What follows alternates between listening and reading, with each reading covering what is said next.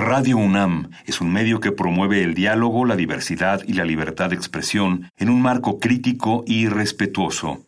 Los comentarios expresados a lo largo de su programación reflejan la opinión de quien los emite, mas no de la radiodifusora.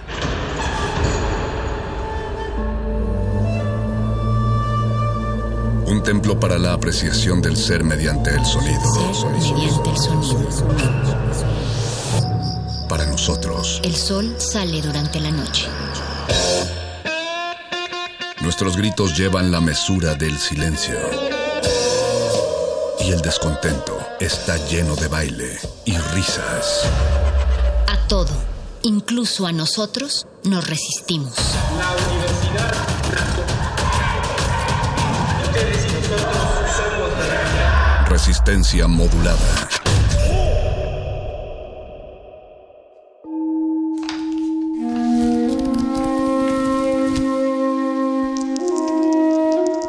En este sótano la vida es como el Tetris.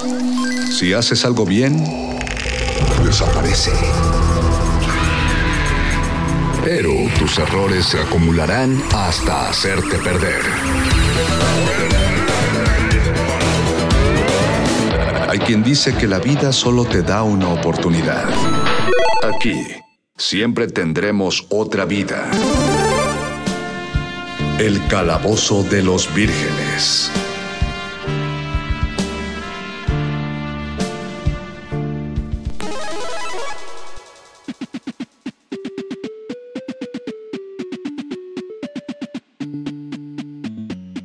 Es el segundo martes de febrero, ya son las 8 de la noche, alrededor de las 8 de la noche, y está comenzando su serie favorita radiofónica nocturna, que es Resistencia Modulada, pero les tenemos mejores noticias, no solo empieza Resistencia Modulada, sino que empieza El Calabozo de los Vírgenes, todo lo divertido va aquí, lo saluda su ñoño máster de confianza, el eh, Condesaurio, porque el día de hoy estamos presentándonos como dinosaurios, porque es nuestro tema de esta noche, esos, esas fascinantes criaturas que apenas si tenemos una idea vaga de cómo se veían y que por eso han cautivado la imaginación de chicos y grandes en la cultura popular. Estamos transmitiendo a través del 96.1 de FM en Radio UNAM o en www.radio.unam.mx y les presento a nuestro querido catálogo de rolocutores, de dinolocutores esta noche. Tenemos a Pacosaurio. Bienvenido, Pacosaurio. Muy buenas noches, Conde. Yo, la verdad, pensé que esta noche iba a ser Velocipaco, pero me quedo con Dino Paco. No, no, mejor Velocipaco. ¿Velocipaco? Va, va, va. Se nota más la, el, el- el juego. Bien ahí. También tenemos que presentar al que ya se había presentado como tal, pero, pero todos querían escucharlo. Nuestro querido Albertosaurio Betoques está en la transmisión. Bienvenido, Albertosaurio. Ese es el, es el sonido de un albertosaurio que puedo hacer.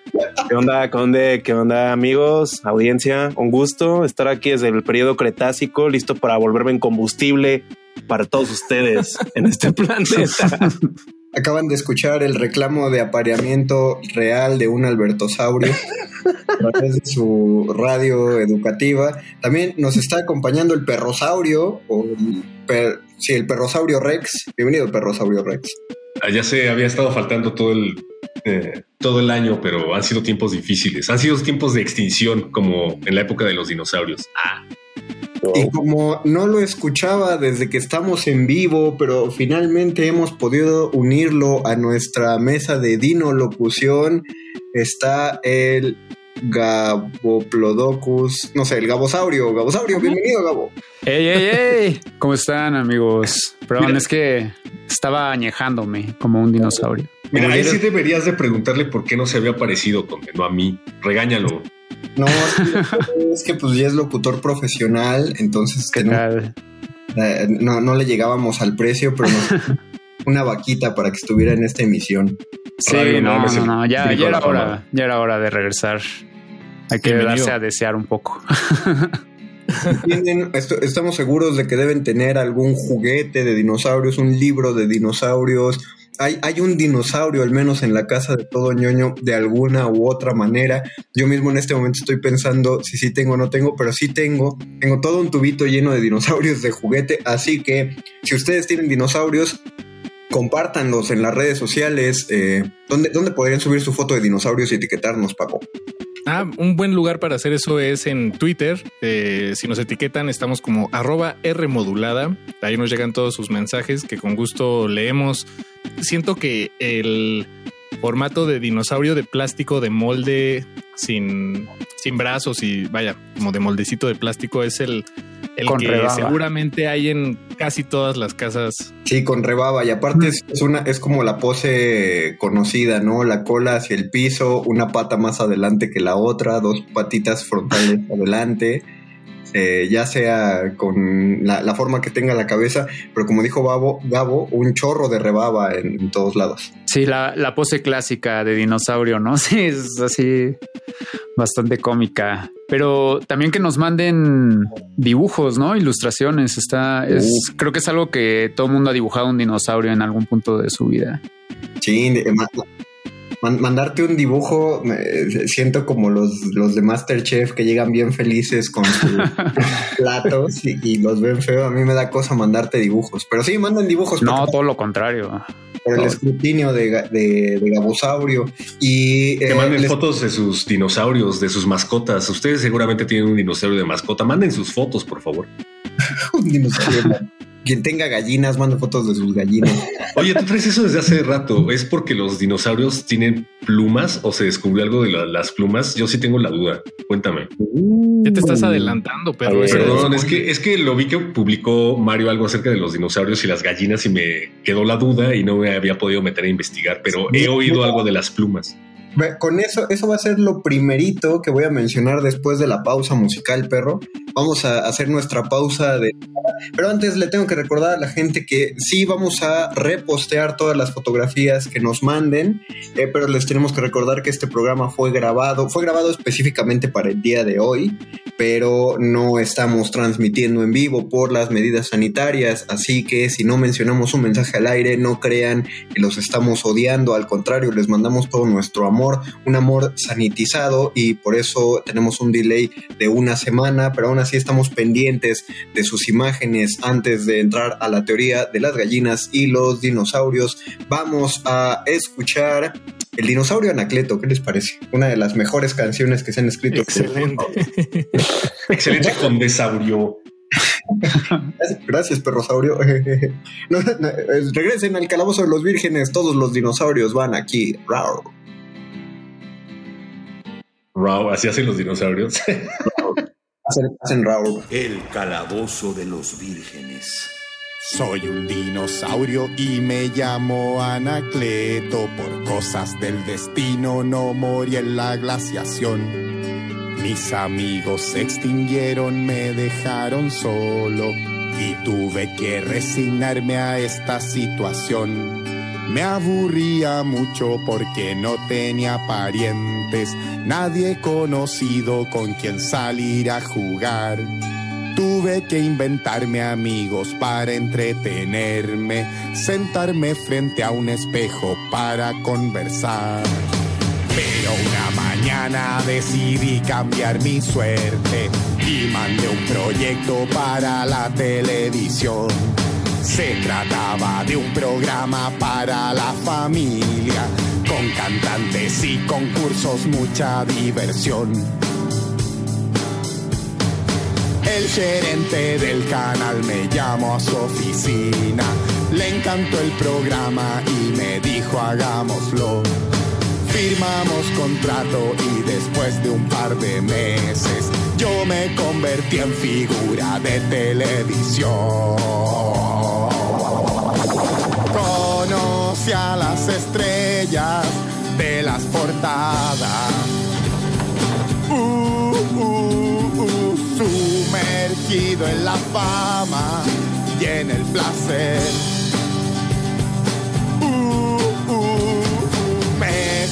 Compré autos caros, una casa en la playa, pero no fui feliz. pero no fui feliz. No fui feliz. Todavía extrañaba a mis amigos dinosaurios y a los cavernícolas que nos querían cazar. Por eso un buen día me vine a vivir al campo, a cambiar la fama por amigos de verdad. El calabozo de los vírgenes.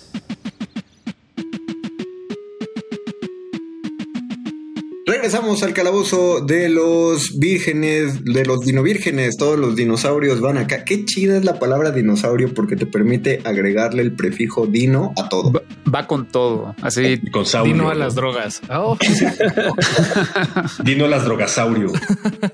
También saurio va con todo. el calabozaurio de los de los dinovírgenes. Excelente, sí. Como, como los ogros de, de Dragon Ball. Ah, que decían eh, todo al final Ogro. con ogro. Dinogro. Ah, me acuerdo cuando estrenaron ese capítulo en el 5, en el canal 5, en la época en la que íbamos a la primaria y todos llegaron hablando así el otro día, todos. Qué divertido, qué divertido, bro, qué buen partido, bro. Ah, sí, viste la televisogra. Y Yo así de qué, porque yo no lo había visto. Ahí me tenían prohibido ver Dragon Ball Z. Ah, la, la teoría de, de los dinosaurios y las, y las gallinas, eh, no tanto, bueno, no sé bien, porque cuando yo escuché esa teoría, yo se lo escuché a Big Man. Fue, fue como de las primeras investigaciones que se hacía cuando apenas se postulaba la teoría de que los dinosaurios podían haber tenido plumas.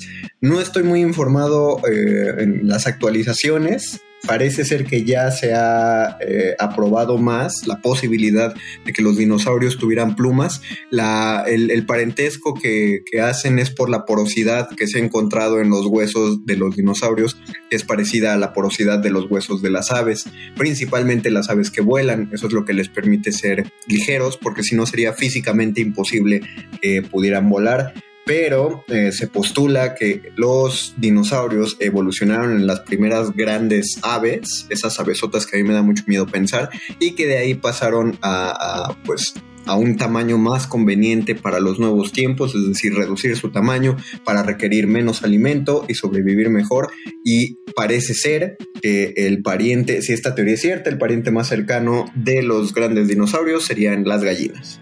wow, me encanta. Me encanta Ya. cómo disminuyeron su tamaño. Yo Sí. eh, el otro Oh, día pues. chequé que los T-Rex, las manos que tienen, eh, que se piensa que más bien las han puesto al revés, o sea que deberían de ir hacia atrás como ala, o sea, como el ala de un avestruz, por ejemplo. Wow. Entonces que, ajá, justo, digo, no se sabe, pero justo es como la teoría de que sí vienen más como de las aves y las plumas. No, claro, porque, porque de entrada uno tendría que pensar por qué unos bracitos tan pequeños no se atrofiaron, ¿no? Si no los, si no los utilizaban, si, según esto ni siquiera les servían para equilibrarse, que para eso les servía la cola, eh, probablemente tiene más que ver con, con una cuestión de un ala vestigial. Huesos que perdieron, que eran más la o quizá alas que no, resto de huesos que no han encontrado del todo. Es que además toda la eh, representación, bueno, no sé si toda, pero la representación general ha, tomado unos atajos de, de diseño insospechados y a lo que me refiero con esto es a que cuando se encontraron los huesos y empezaron, se, se co- comenzó este proceso de imaginación del resto del cuerpo, pues en muchos casos, sobre todo en la cabeza, la piel está muy pegada a la forma del, del cráneo, por ejemplo, pero no están contemplando toda la masa muscular. Entonces ahí eh, están surgiendo pues teorías o, o estas nuevas formas de imaginar a los dinosaurios que ya incluyen la, la- la forma muscular entre el hueso y la, y la piel y eso pues los hace un poquito más como regorditos es decir, no son necesariamente estas formas eh, y cráneos huesudos, necesariamente los lo, eh, como eran realmente. Y eso genera forzosamente pues una deformación en el imaginario. Y eso se me hace muy interesante porque es un imaginario ya muy eh, arraigado. O sea, como si ahorita nos dijeran, no, ¿qué creen? El T-Rex, Tiranosaurio Rex, no se ve exactamente como nos lo planteó Jurassic Park. Eh, se ve un poquito más regordete y sus brazos no, no van hacia adentro, sino van hacia afuera. Eh, sería interesante pues encontrarnos con la figura real y ver si esa gana, por así decirlo, o, o si nos quedamos con esta con estas imágenes como las de Jurassic Park, por ejemplo. Ustedes saben mucho de dinosaurios. ¿Por qué saben tanto de dinosaurios? Porque somos ñoños. Pero creo que díganme ustedes si todavía sigue en auge el hecho de que los niños tiendan a volverse fans de los dinosaurios y de ahí empezar a adquirir juguetes y conocimiento al respecto. En, experiencia personal, mi sobrino todavía está muy niño, sí pasó por su etapa de dinosaurios. Eh, de hecho, eh, tuvo un libro que, y en ese libro fue donde vi una representación gráfica de cómo se vería un tiranosaurio lleno de plumas. La verdad se ve muy intimidante que, en forma de gran reptil y aparte es mucho más bonito porque tiene colores más variados. Y, pero creo que, creo que sí, creo que es muy general. Hasta hay artículos que, que luego comparten en Facebook de que justo el gusto por los dinosaurios es como un estimulante a la imaginación de los niños. No lo recuerdo en, mi propia infancia, pero pues ponte a pensar que sí es una cuestión muy fantástica para ellos, es decirles, este animal existió, pero ya no existe. No, no es como un unicornio que, que, solo hay leyendas de que existió o un dragón de que solo hay relatos. No, estas cosas sí caminaron por la tierra, pero ya no. Claro. Sí, y no son como un juguete inventado, ¿no? Así no es como nada más un, una marca, ¿no? O sea, sí es algo con una parte científica bastante pesada detrás. Nadie patentó los juguetes de dinosaurio. ¿no? Son patrimonio de la humanidad, Gabo. Son cool. ¿Qué decías, Beto? Perdón, Alberto Saurio. Ah, de que algo que, que también es como muy muy interesante es, sobre todo el tema, ahorita que dices de las plumas, ¿no? O sea, como si se han habido estudios recientes. Creo que uno, sobre todo muy específico sobre este tema, es uno del 2015, que está en el Scientific American y justo se titula así How Dinosaurs Shrank and Became Birds, o sea, tal cual como los dinosaurios se encogieron y volvieron aves. Y tiene mucho que ver con lo que están diciendo ahorita, cómo se van, como eh, digamos, como evolucionando, modificando las estructuras de los animales sobre todo que los cráneos se hacían más pequeños y eventualmente como que ya se iban haciendo los rasgos para como hacer los picos, pues. Y sí encontraron en algunos fósiles, creo que uno específicamente en China, que ya eh, algunas especies de dinosaurios ya tenían plumaje y tenían, eh, digamos, como que eh, no las alas desarrolladas, porque no tenían las alas, pero, pero tenían como que la, la formación parecida a y también algo como que también creo que es muy responsable Jurassic Park, como sobre todo la popularidad, popularidad de ciertas especies como el tiranosaurio, los velociraptors, es como modificar un poco la percepción porque sean, los velociraptors eran muy pequeños, ¿no? Por lo que han dicho estudios. No creo que ni nos llegarían a las rodillas. Sí, creo que eran más pequeños, ajá. Entonces, y también algo que, que, yo encontré que me viajó mucho es que a la persona que se le acuña haber puesto el término de dinosaurio es un inglés que tiene el título de Sir, además, si eso importa para algo. es un dinosaurio que se llama Richard Owen. Pero digamos como que la palabra se supone que el saurio corresponde a, reptil, ¿no? A lagartija. Es como que siempre se le asoció mucho a, los reptiles, pero pues como que no sé, como que también es, ese cuate también hizo un parque en Londres, eh, bueno, no en Londres, pero que, que, tiene como del primer parque de dinosaurios, pues, estos de como representados como en escalas, pero ahora es muy chistoso porque pues obviamente están muy erróneas las apariencias que pusieron, no están como científicamente erróneas. Se va a dividir así el pueblo a la mitad, los que creían como, no, los dinosaurios nunca tuvieron plumas. No, sí. no, sí. Exacto, los creyentes de los dinosaurios de Jurassic Park pues yo lo hago por, por conveniencia de sanidad mental. yo, yo concibo más un reptil grande y feroz que imaginar un, pájaro gigante con colmillos. Eso, eso sí me uh. aterra. sí, sí, sí está más atascado. Ahora hay, drones. lo, lo, que decía Paquito es también una imágenes que se pueden conseguir en internet donde demuestran que siguiendo la lógica de los ilustradores de dinosaurios, eh, alguien dibujó un hipopótamo, ¿no? Solo basado en el, en el esqueleto. y pues, se ve bastante aterrador el, el hipopótamo. De hecho, si se dan cuenta, todos los dinosaurios tienen un aspecto como malo, excepto los herbívoros, pero los carnívoros tienen ojos como, como de, de maldad, cosa que no Son, son muy amenazadores en realidad. Pero ¿no? esa es una Como, visión muy- pues, sí, sí imponen miedo. Pero piensa, por ejemplo, en un león, ¿no? Que también es un, es un carnívoro y pues, o sea, si los ves hasta tranquilos, son gatotes. El, el tigre creo que se ve amenazador, no sé si tanto por el concepto que tenemos de tigre o porque Exacto. el tigre se ve, se ve amenazador. Eh, pero yo le quería enviar un mensaje en uno de estos días a Gabo, pero qué bueno que está en este programa porque le, le- pues te propongo un, un proyecto de ilustración, Gabo. ¿Por qué no? Venga. ¿por qué no te agarras eh, una pluma? Ajá, no, ¿por qué no un este Es esqueleto Radio de- UNAM, claro que pagan. Radio. ¿Por qué no agarras un esqueleto de dinosaurio y reinventas la imagen de, del Ah, va, va, va. Sí, suena bastante chido. Sí, he tenido, o sea, justo sí he dibujado dinosaurios inventados en algún punto de mi vida. Órale. Y es un ejercicio, o sea, llega a un punto en donde dibujarlos se, se asimila como a dibujar monstruos, Ajá. porque son como alteraciones como de un cuerpo que ya medio conoces, pero nada más así le pones como una cola llena de picos y una mandíbula, ¿sabes? Como que empiezas a mezclarlos. Te va a terminar Pero saliendo son- un albertosaurio, güey. Sí. Vamos a dibujar el Albertosaurio. estaría, estaría chido que lo, que lo ahorita y lo, lo sacamos durante la emisión la otra semana. Va, va, va, va. Uh. ¿Suena bien?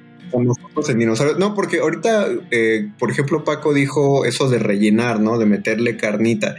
Eh, ¿cómo, ¿Cómo se vería un tiranosaurio si en realidad hubiera sido Ah. mucho más pesado? Por no ya decir. así con una capa de músculos y tendones así más pesada. Ajá, o sea, y, y por algo, pues las, las patitas, ¿no? O, o echándole los brazos para atrás, no sé, esa. Algo Sí, que sí. te alejaras más del, del reptil como lo conocemos, porque pensando en, en Jurassic World, esta, esta, odio decir World en inglés porque nunca me sale. Mundo jurásico. Creo que ya lo he notado cada que menciono Super Mario World, pero bueno, no me dan clases de cómo, cómo se pronuncia la R. que, que, bueno, ellos retomaron esta, eh, la, la franquicia y pues inventaron dinosaurios, ¿no? Con esto de la ingeniería genética y crearon al Indomitus Rex. Eh, está muy padre, la verdad. Ah, regresando a lo Eh, el los otro día la vi por primera vez, la, la de Jurassic World, justo. No la había visto y sí está viajado así. Es alteración ¿Qué, qué genética. mezcla es? O sea, ¿qué, qué son las especies que mezcla este como esta especie genéticamente modificada? Creo que ya es- lle- llegan a un punto donde ya no importa. O sea, es como ya le pusimos que solo obedezca a los humanos. Así, o sea, ya como que Pero es, es así como de agarramos la, el, el cuerpo del tiranosaurio y le metimos la sagacidad del velociraptor y los picos de quién sabe quién y, y- y lo creamos, creamos una máquina de matar perfecta. Y sigue justamente un, pues no sé, un láser de un arma que al que le disparas ese láser, el dinosaurio enloquece y lo ataca. Es, un viaje muy fuerte. Pero bueno, Chris Pratt, sale Chris Pratt domando velociraptors. Y luego hay una escena donde él está, él se sube una moto y va al lado de los velociraptors y ellos le hacen caso y creo que es la mejor escena de la historia del cine. ¿Sabes que también han inventado de los dinosaurios? Los sonidos, ¿no? O sea, los rugidos, como que alguien dijo un día, ah, pues este va a sonar así. Y, y ya lo anotaron, así como, ok.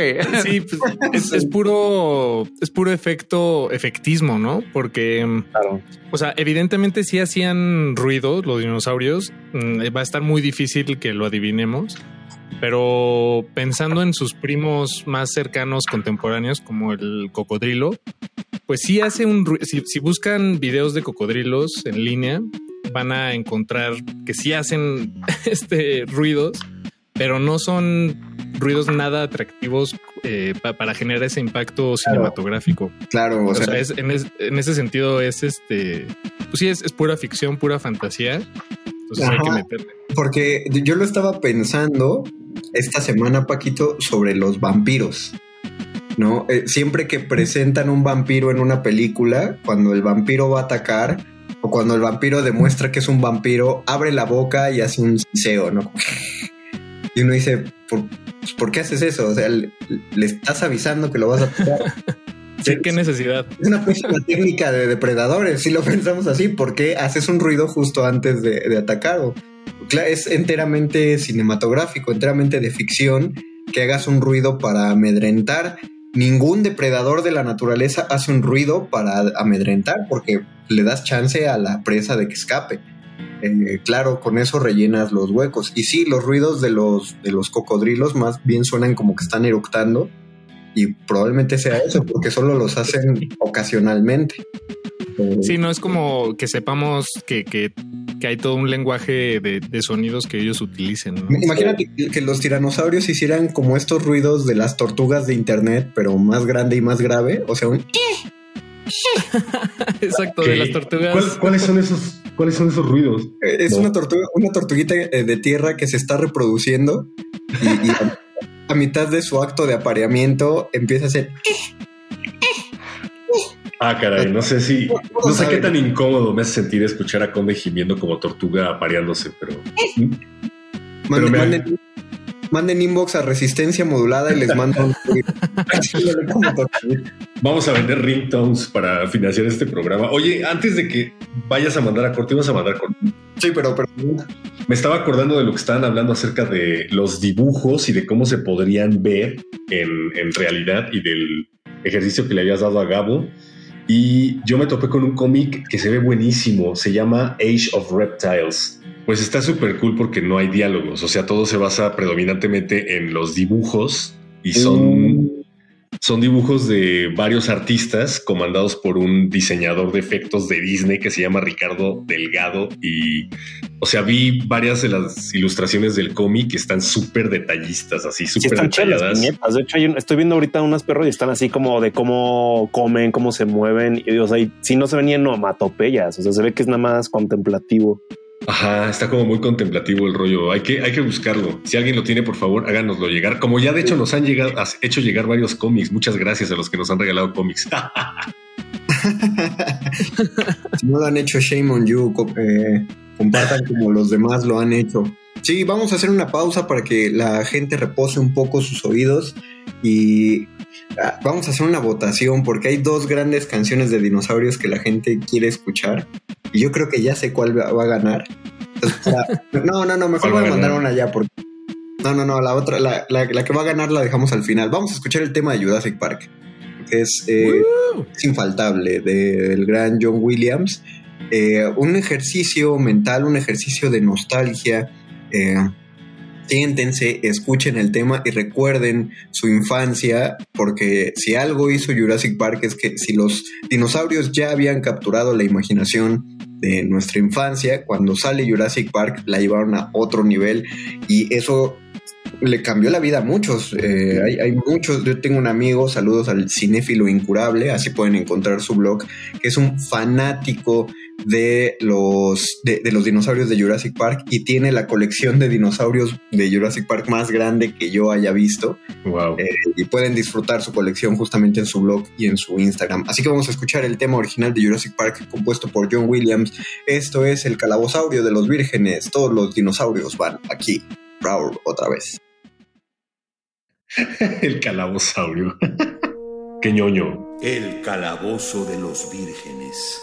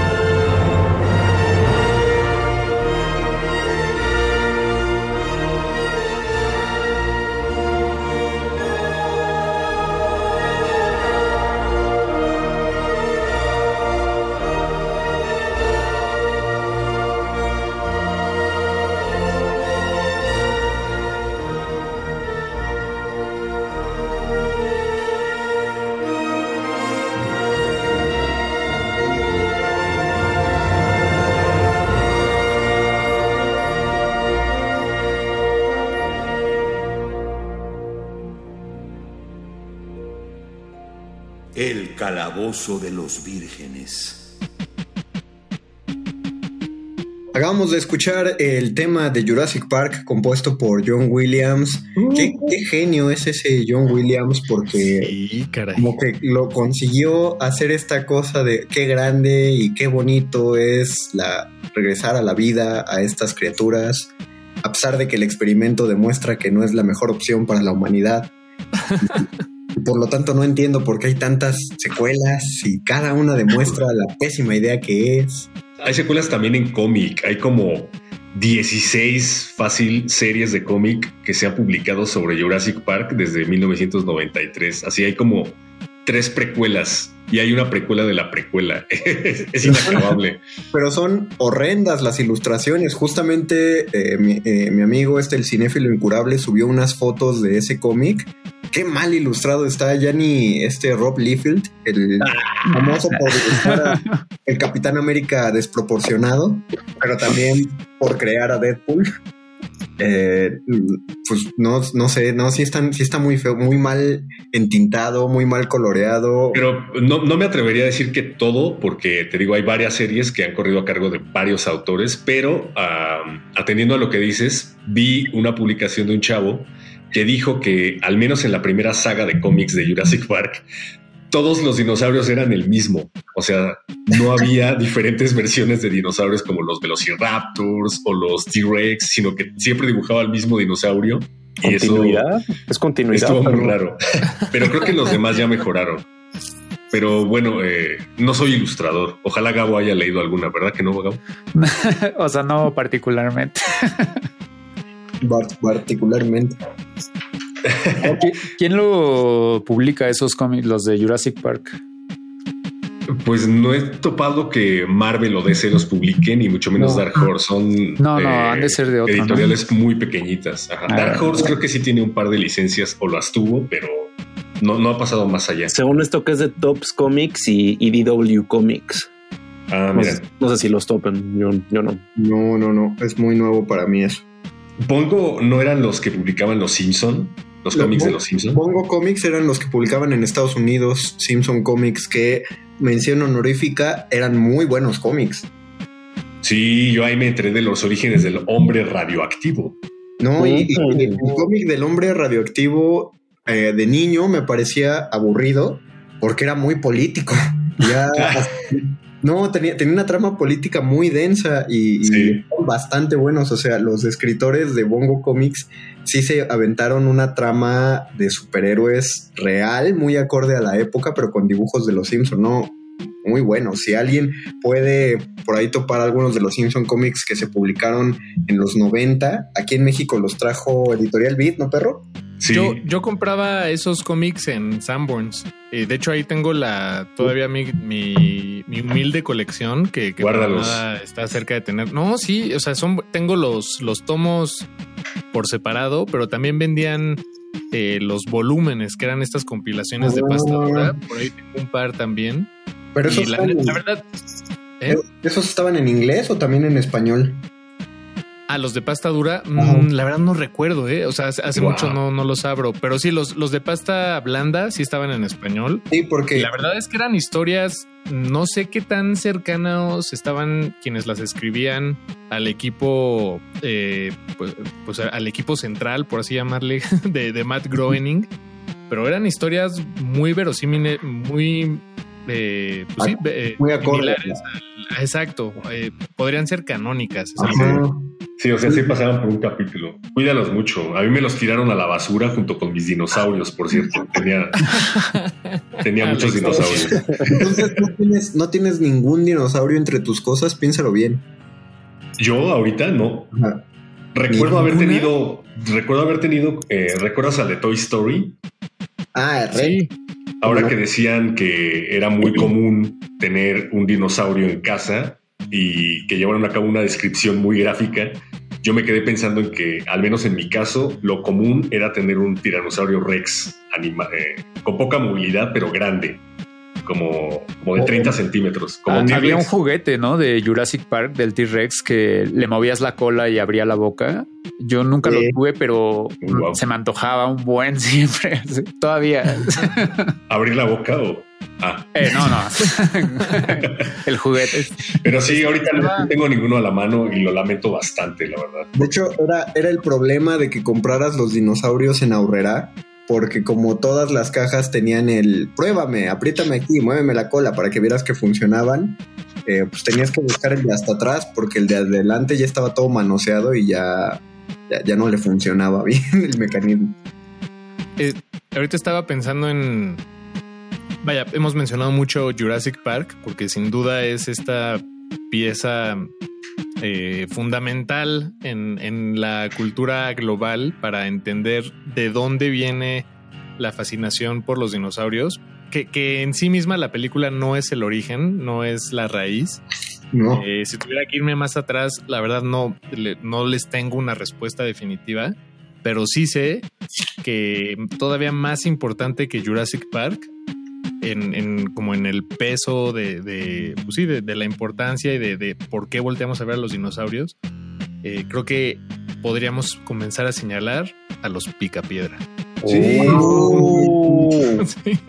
Oye, antes de O sea, que. Dino, antes de que des- es esta- un proto Barney, ¿no? Bueno, no, a ver, perro, perdón. Ah, perdón, es, es esta cosa jugando malas pasadas otra vez. Solo quería eh, trolearte y decir que en realidad los dinosaurios no existieron en la misma era geológica que los picapiedra. Históricamente el hombre surgió en otra era geológica Sí. muy diferente y Ah, ya, eso era. Pero todavía No, no, claro.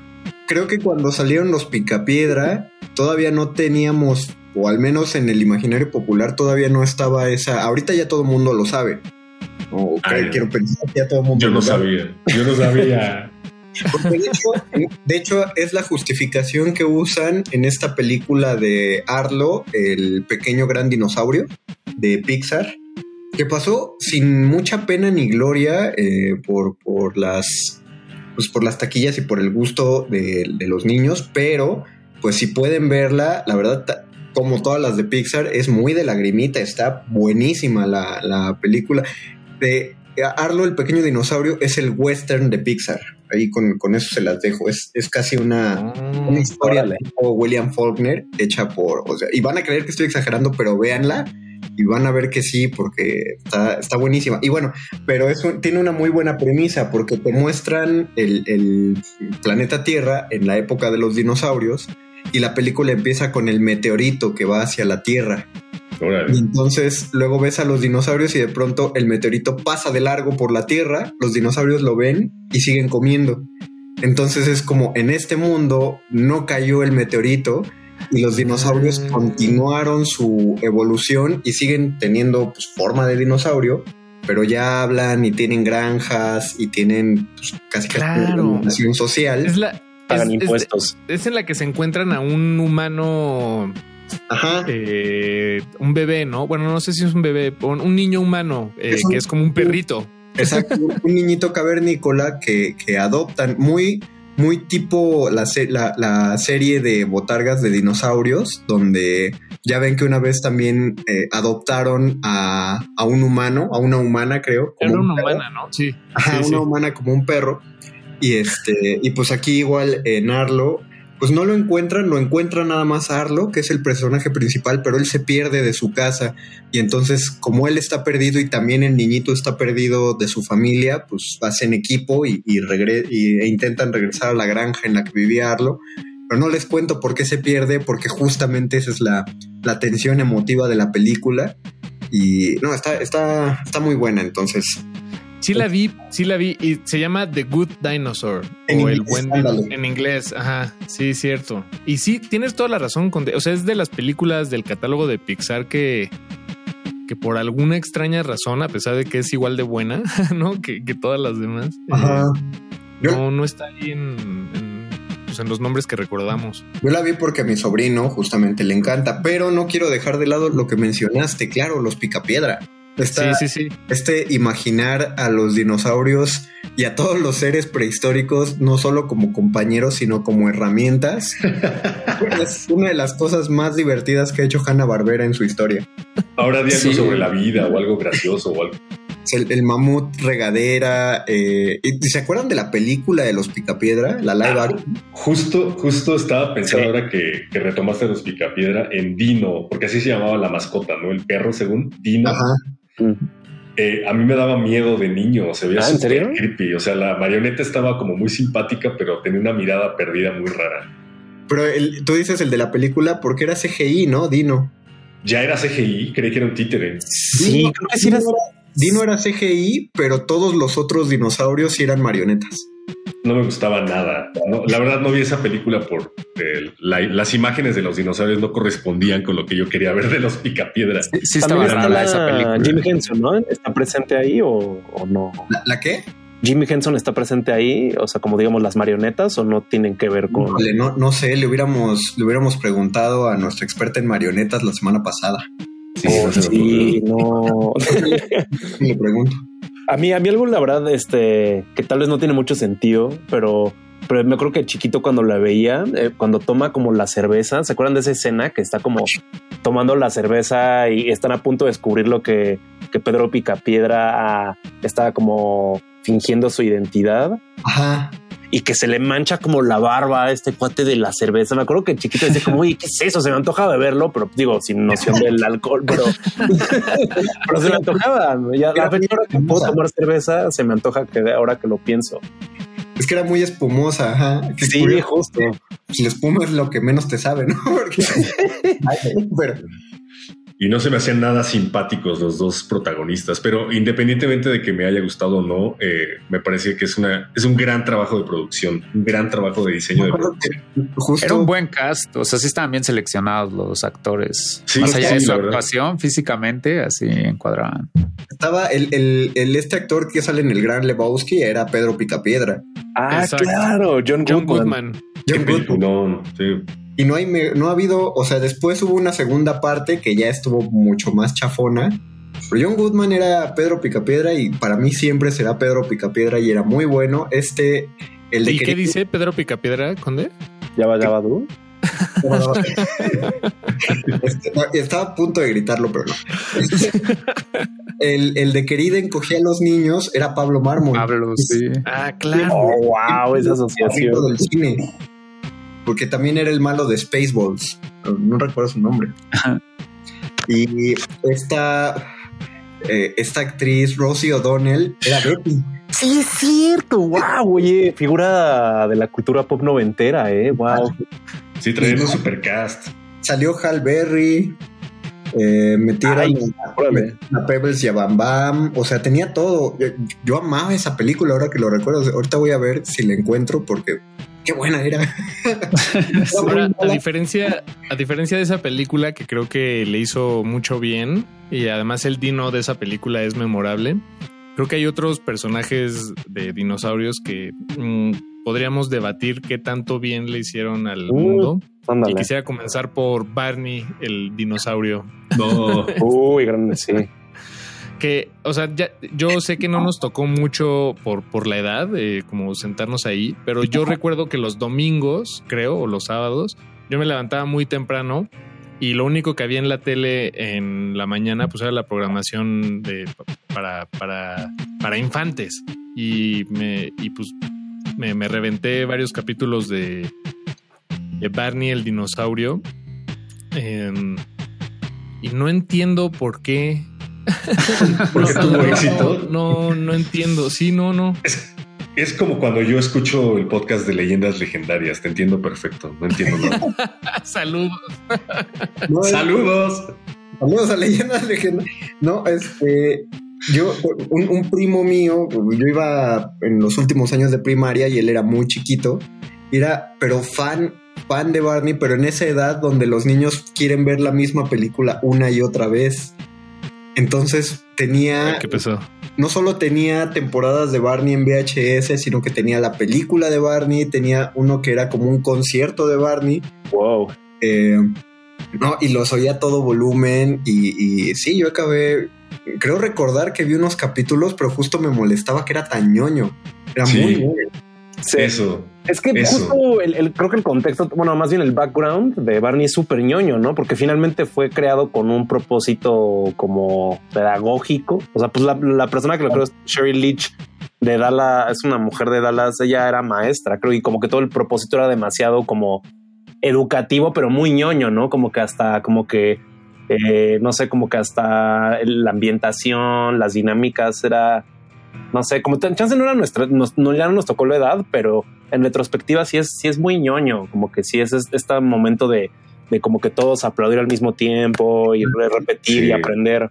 No me voy a meter en, el asunto pedagógico porque probablemente haya dado en el clavo esta persona y probablemente haya gente a quien le haya cambiado la vida para bien Barney, pero yo pienso que la mayoría concuerda con nosotros, Beto, porque he visto que la mayoría de las imágenes de Barney son parodias o memes. Pues está... Ahí, podemos mencionar a Marley el dinosaurio, que fue una cápsula de radioactivo por ejemplo. wow. Pero Les, dejo una, una, bonita actividad. En YouTube consiguen un blooper reel de Barney. O sea, los bloopers del show. La neta están muy divertidos. Eh, y hasta te caen bien las botargas. Entonces, y solo por mencionar, porque ya, ya estamos en las últimas de nuestro tiempo, también hubo un, un intento latinoamericano por hacer su propio Barney. ¿Alguien vio alguna vez Juana la Iguana? No. Ah, Dios mío, no. No, no, no. ¿eh? Pero wow. Juana la Iguana era una producción brasileña y sí llegó a salir, no sé, no, creo que en Canal 5. Suena duro. Órale. está, bien de bajo costo el disfraz, me late. ¿Ya, lo buscaste? Sí. Pero divertido. Se parece a los jevisaurios. Ah, mira. Disney también tenía una, ¿no? De dinosaurios, una película animada en 3D. ¿Pie valiente o pequeño? No, creo que se llamaba Dinosaurios, animada en 3D. De las primeras 3D, la animación no me gustaba nada. No, tenían ojos como de humanos, así como azules, y a mí me viajaba muchísimo eso. Muy, muy Valley, era demasiado para mí. Oigan, creo que se nos está yendo un dinosaurio importante, ¿no? Bueno, al menos como en la onda de videojuegos, creo que Yoshi es, es uno clave. bueno, sí, pero Yoshi es un dinosaurio. ¿Estamos seguros de que lo es? Creo que sí.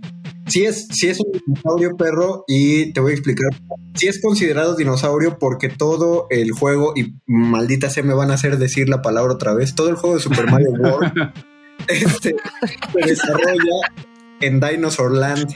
Ah, claro. Y es la entrada de Yoshi a. Bueno, tuvo un juego en NES muy entretenido de Yoshi que ya era parte de la franquicia de Mario. Pero Yoshi se mete ya como la montura de Mario a partir de, ese juego y es todo que se desarrolla. Sales de la isla Yoshi, que es el primer mundo que juegas, a la tierra dinosaurio. Y por eso hay otros, otros dinosauritos de la misma tierra. Están los Resnor, que son los enemigos de algunos castillos, eh, unos triceratops que están en la tierra del chocolate y unos que aventaban fuego también. Entonces sí, sí, sí es canónicamente para Nintendo un dinosaurio. Oye, los Transformers dinosaurios, ¿alguien los recuerda o se me acaban de ocurrir y Los Decepticons han sido dinosaurios varias veces, como que en la caricatura original también, bueno, no sé si en la primera, pero... No, era, era una gran justificación de cuando caía en la nave de los, este, de los Predacons, bueno, que eran Decepticons antes y, eran los buenos, los Autobots. Autobots. Que caen, en la Tierra y entonces la nave Autobot registra animales cercanos y era la manera en que identificabas buenos y malos. Los, los eh, Autobots habían rastreado animales mamíferos. Eh, y en la de Beast Wars, ¿no? Exacto. Y aves y los Decepticons, puros insectos y fósiles de dinosaurio. Y por ah, eso. cierto, era de los fósiles, no me y por eso eh, los, los, malos eran. Eh, ¿Cómo se llamaba el tiranosaurio? El, villano villano. Megatron. Sí, pero, pero tenían, o, se quedó como Megatron, ya que era un tiranosaurio. no, igual sí tenía otro nombre. Ahorita que lo dijiste, como que la dudé. Pero me acuerdo que el Velociraptor se cambiaba de bando en algún momento. En el primer episodio. Ah, sí, como. Es que intentó, intentó hacer un golpe de estado con los Decepticons, pero lo corrieron. Y entonces en venganza se unió a los Optimales. No me acuerdo cómo se llamaba. Y este, y justo para tratar de vencer a sus ex compañeros. Y, y ahí siempre tenía la tirria que se aventaba con rata trampa. Ratatrampa. Qué buenos nombres. Además, luego eh, como que evolucionaba. No me acuerdo bien qué pasaba y se, se volvían eh, motorizados. O sea, la, eh, Volvían metálicos. Beast Wars Ah, me- Metal. eso. Y, y la rata, yo tenía el, el juguete de la rata que se transformaba porque era rata, pero también se hacía moto. Sí, porque cuando se volvieron, que era la maravilla de los juguetes, porque cuando ya eran Beast Wars tra- Trans Metal, era, ya tenían tres transformaciones, la del animal, la del robot y el híbrido que era un transporte. Entonces yo tenía Optimus Primal, que era de simio a robot, y luego era un simio en patineta. Estaba, estaba bueno, y la, y, y la mantarraya, pero bueno. Bueno, eh, hasta aquí vamos a dejar esto porque vamos a poner la canción que estamos seguros que ustedes están esperando sobre los dinosaurios. Creo que este programa va a merecer una parte 2 en algún momento de un futuro no muy lejano, pero por ahora lo dejamos hasta aquí. Esperamos haber recibido muchos de sus mensajes, comentarios, los vamos a estar respondiendo. Mientras tanto, muchas gracias a, a Paquito que se va a aventar la producción de este programa. Un gusto. Ahí en Radio UNAM. Eh, nos despedimos y eh, nos escuchamos la próxima semana. Los dejamos con la canción esperada por todo mundo, la de El Nene Consentido. Muchas gracias, Alberto Saurio. Hombre, a ustedes. Gracias, Gabosaurio. Muchas gracias a ustedes también, amigos. Gracias, Velocipaco. El placer es nuestro. Querido Perrosaurio, gracias. Gracias, Condesaurio.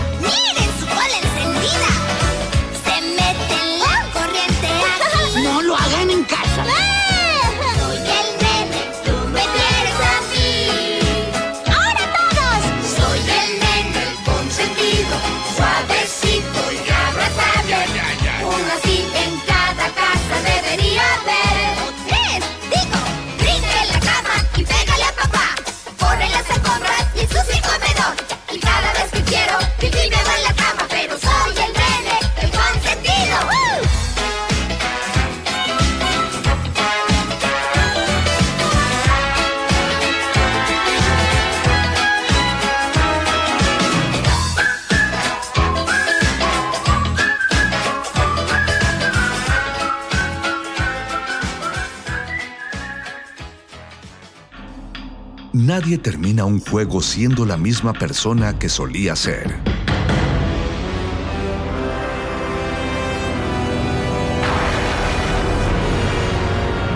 Seamos alguien más.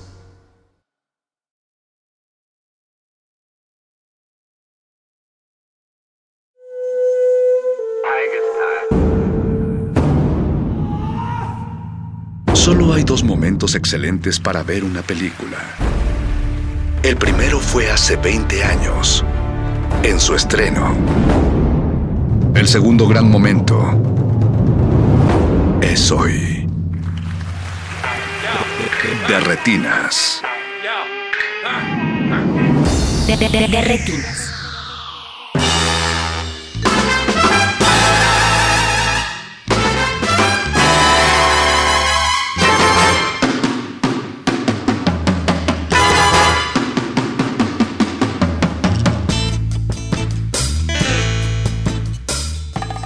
Buenas noches y bienvenidos a De Retinas. Esta es su cabina cinematográfica. Mi nombre es Rafael Paz y si el reloj lo permite, vamos a estar hablando de cine hasta las 10 de la noche. Hoy en Resistencia Modulada nos visitarán Ana Laura Pérez de la revista Lumínicas y Jorge Negrete, que viene cada martes. Eh, ambos estuvieron cubriendo el Festival de Cine de Sundance toda la semana pasada y nos contarán sobre algunas de las películas que vieron ahí. Al parecer no quedaron muy satisfechos con la programación y vienen un poco con la espada desenvainada, así que esperen y paren oreja para ver qué nos cuentan sobre lo que se estuvo pasando en ese festival que sucede todos los años en Utah, en específico en la ciudad de Salt Lake City, y que fue fundado por Robert Redford ya hace casi 30 años, si no me equivoco.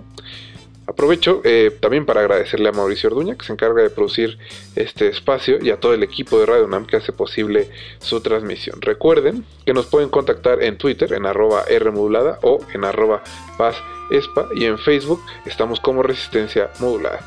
Cuéntenos qué películas han estado viendo estos días, porque pues los cines siguen cerrados, pero seguramente ustedes como buenos cinéfilos siguen viendo cosas en su casa. Durante este de Retinas vamos a estar escuchando algunas de las canciones que aparecieron en la programación de Sundance y vamos a empezar con un clásico, Caravan, en la versión de John Wason. No se despeguen, recuerden que están en De Retinas.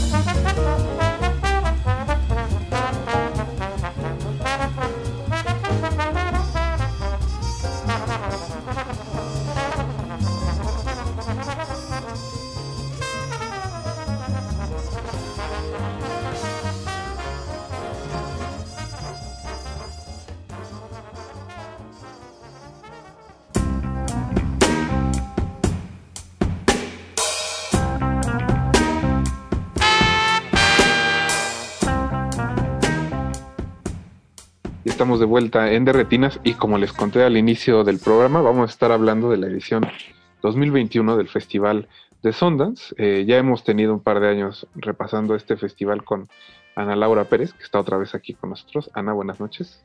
Buenas noches amigos, gracias por invitarme de nuevo. Y como todos los martes está Jorge Negrete. Jorge, ¿cómo estás? ¿Qué tal, Rafa? Buenas noches. Aquí nuevamente creo que a diferencia de Ana, este fue tu primera edición y fue virtual, así que no conociste la nieve. No, todavía, todavía no conozco la nieve por X o Y situación cuando he tenido la oportunidad. Nunca se ha dado, siempre ha habido algo que me lo, que me lo impide. Y digo, desafortunadamente este año pude conocer la nieve, pero la nieve de, de Colorado, pero de forma virtual. Y para Ana, creo que este es tu tercer festival de Sundance, ¿no? Tercer Sundance. Y la verdad es, fue el más aburrido porque justo no estábamos en la nieve.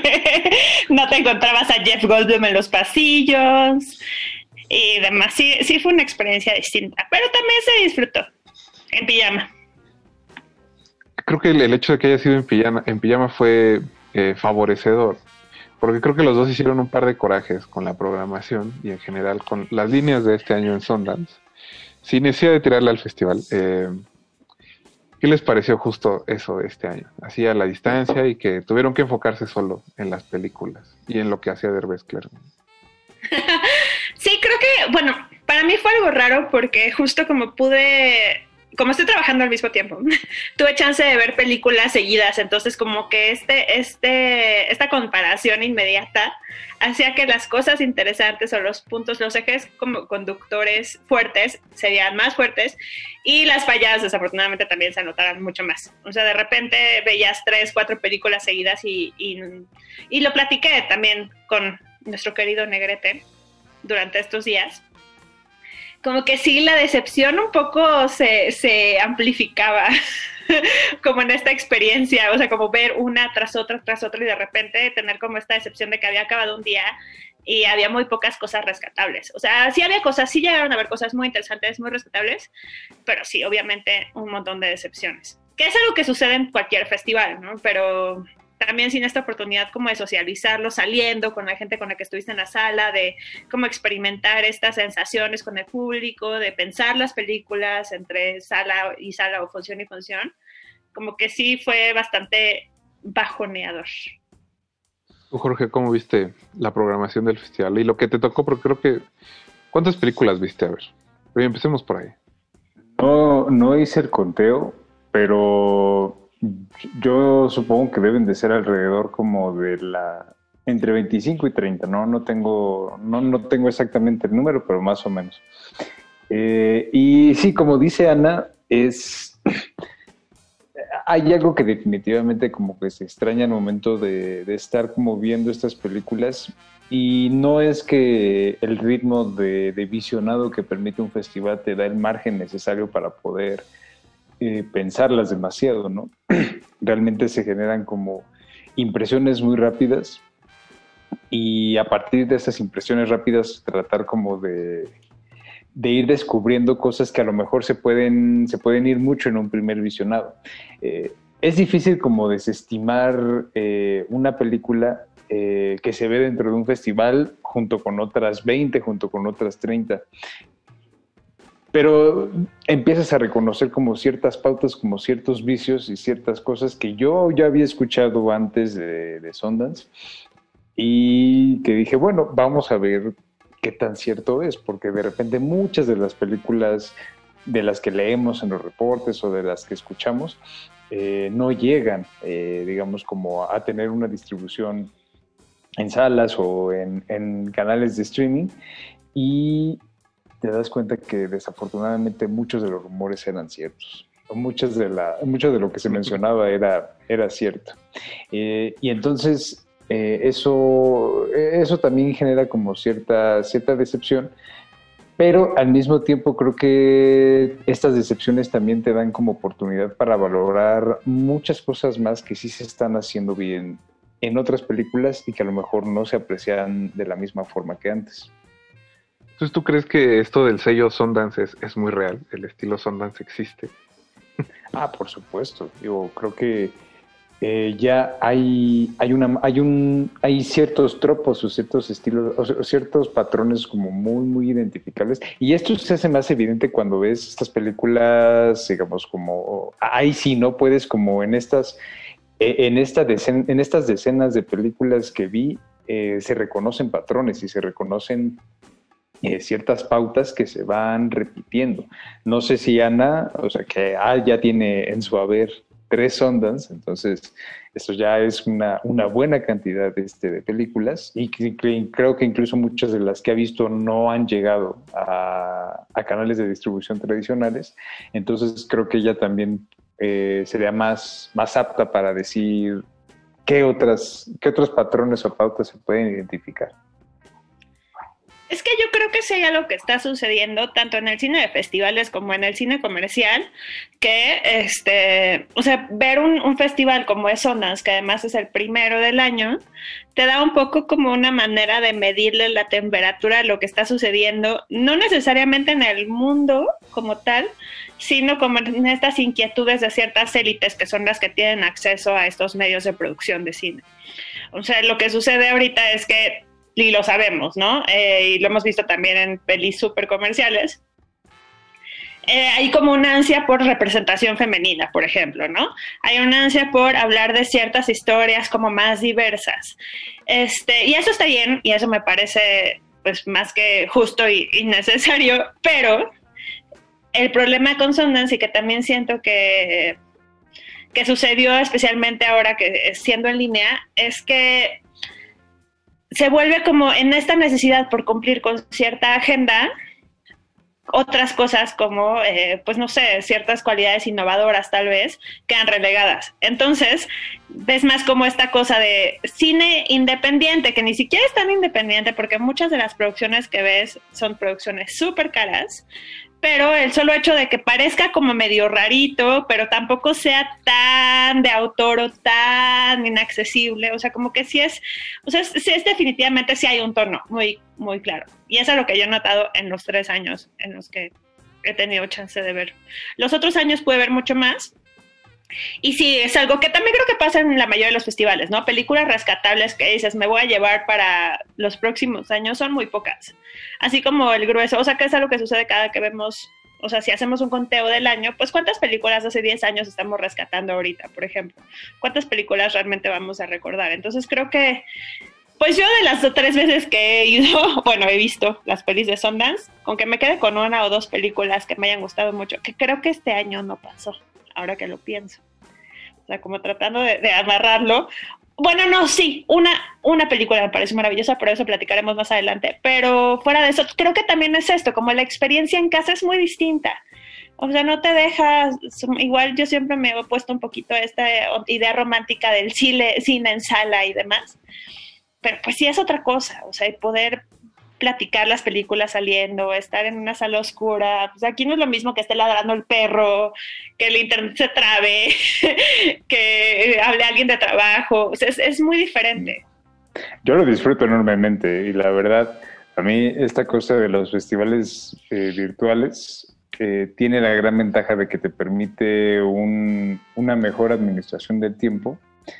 Eh, si digamos lo que, lo que te interesa de primordialmente es como las películas y lo que y lo que se podría como generar alrededor de ellas.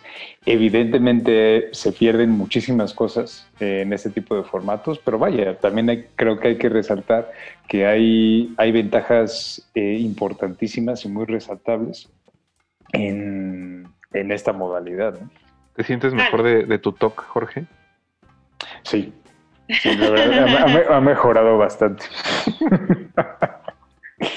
no, y que no hay tiempos muertos, ¿no? También, creo. Exacto. Pues, Exacto, sí.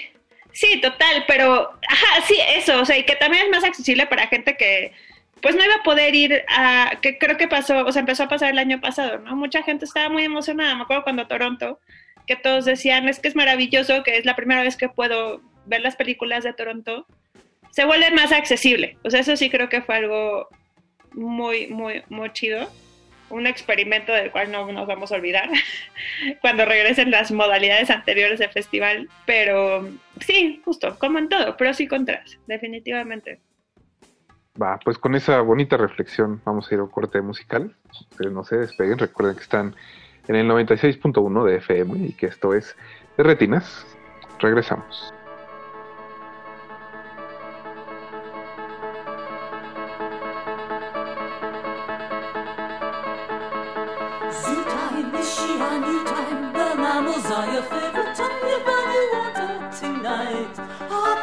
Increasing heartbeat, you hear the thunder of stampeding rhinos, elephants, and tacky tigers.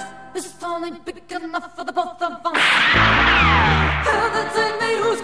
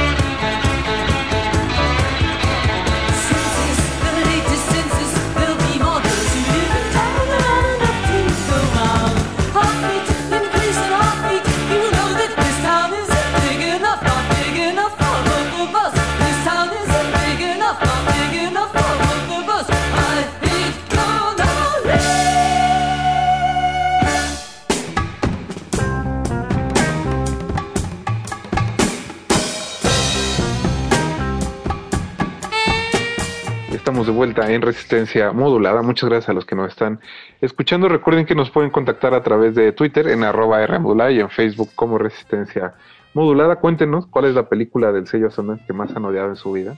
No, no. Eh, pero si han visto películas que llevan ese sello o esa categoría, pues sí, cuéntenos cuáles han visto y si les gustan o no. Eh, yo quisiera preguntarle a Ana Laura y a Jorge que empecemos por lo más, eh, lo que más disgusto les causó. Pero creo que siempre es más divertido hablar de las películas que nos hacen enojar. Pero eso pasa porque no tienes amor en tu corazón. A mí me encanta hablar de las cosas que me gustan. Tal vez, tal vez, pero yo conduzco un programa que vamos a esto. Ana Laura, cuéntanos, ¿cuál fue la película que más te disgustó de esta edición de Sundance 2021? Uf. A mí, lo que más me hizo enojar, vi la, lo primero que vi fue la selección de cortos, porque tenía muchas ganas de ver eh, El sueño más largo que recuerdo de Carlos Lenin. Eh, tengo opiniones muy encontradas acerca de ese corto en específico, pero sí me, dio, me di cuenta de que existe como una, o sea, como lo que sucede, por ejemplo, con las cineastas mujeres a veces, que es como siempre en otra categoría, creo que se sigue pensando, incluso en un festival como Zonas, que se supone que su gran bandera es como así empujar las fronteras y demás, el, el corto se sigue viendo como un cine menor, como si fuera la mesa de los niños del cine. Entonces se nota que hay una vara bajísima para lo que programan, bajísima. Eso me pareció muy preocupante porque si hay, o sea, si bien dentro de ese programa, o sea, en ese programa en específico, La Brecha, fue el programa de cortos número 3, La Brecha era enorme, o sea, había un par de, de, de cortos como muy sencillos, sí, pero con una manufactura impecable, con un montón de discurso, y otros cortos que parecían realmente, o sea, como en esta premisa de hagamos algo súper raro, porque es Sundance, sin nada de discurso, sin nada de propuesta. Había uno en específico que era como una especie de ciencia ficción extraña de una chava que trabaja en un este, supermercado en Filipinas. Y era una cosa, o sea, como estas ganas solamente de inquietar por inquietar y que no llegan a ningún lado. Entonces creo que eso, y creo que eso es bastante sintomático de lo que pasó en general en el programa, como esta necesidad de provocar de gratis, ¿no? O sea, esta necesidad de, de como eh, inquietar o sacudir de una manera muy vacía. Entonces creo que es eso, o sea, ese corte en especial. Y también otra película que es argentina que se llama El perro que no se callaba. Este, la vi por culpa de aquí nuestro también presente Jorge Negrete. y me pareció también como este esto, o sea, como esta necesidad de cumplir como con ciertos, ciertos eh, requisitos, ¿no? El tema de la pandemia metido muy a fuerzas, este, como una especie de cine que intentaba ser un poco contemplativo, pero no, un poco como naturalista, pero no, o sea, como esta, un montón de, me parece que fue como una serie de intenciones truncas, esa película. Entonces sí, esas dos películas me hicieron enojar. También porque ese día era la última película que iba a ver y por consejo de Jorge Negrete la vi y perdí oportunidades de ver otras películas. A ver, Jorge, en este programa creemos en el derecho de réplica. Entonces, vamos a dar chance de que te expliques y por qué recomendaste esa película argentina que debo decir que a mí también me llamó la atención, pero más bien porque citaste, eh, hiciste un texto para Botacancha Cancha sobre ella. Eh, y citaste eh, una película que nos hizo enojar mucho, recuerda, en el 2006. 6. 2007. 2007 en El Fico, que fue la ópera prima de Matías Piñeiro, eh, El hombre robado. y la citaste, ¿no? Para hablar de esta película. Entonces me llama mucho la atención y bueno, ahora que Ana dice que, que, este, que no le gustó tu recomendación, bueno, te vamos a dar derecho de réplica. Pues mira, creo que hay algo de lo que dice Ana que es justo, pero que, o sea, que me parece justo en su apreciación, pero que quizá yo no aplicaría necesariamente a esta película y que tiene que ver con las intenciones truncas.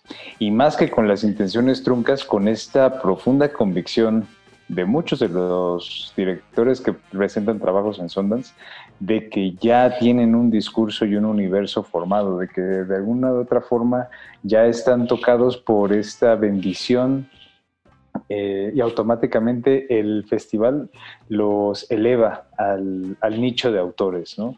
Eh, así con mayúsculas, ¿no? Y, mayúsculas, mayúsculas, para que la gente vea que estás viendo cine de autores, de gente que tiene una visión así eh, audaz y única del cine, cuando en realidad simplemente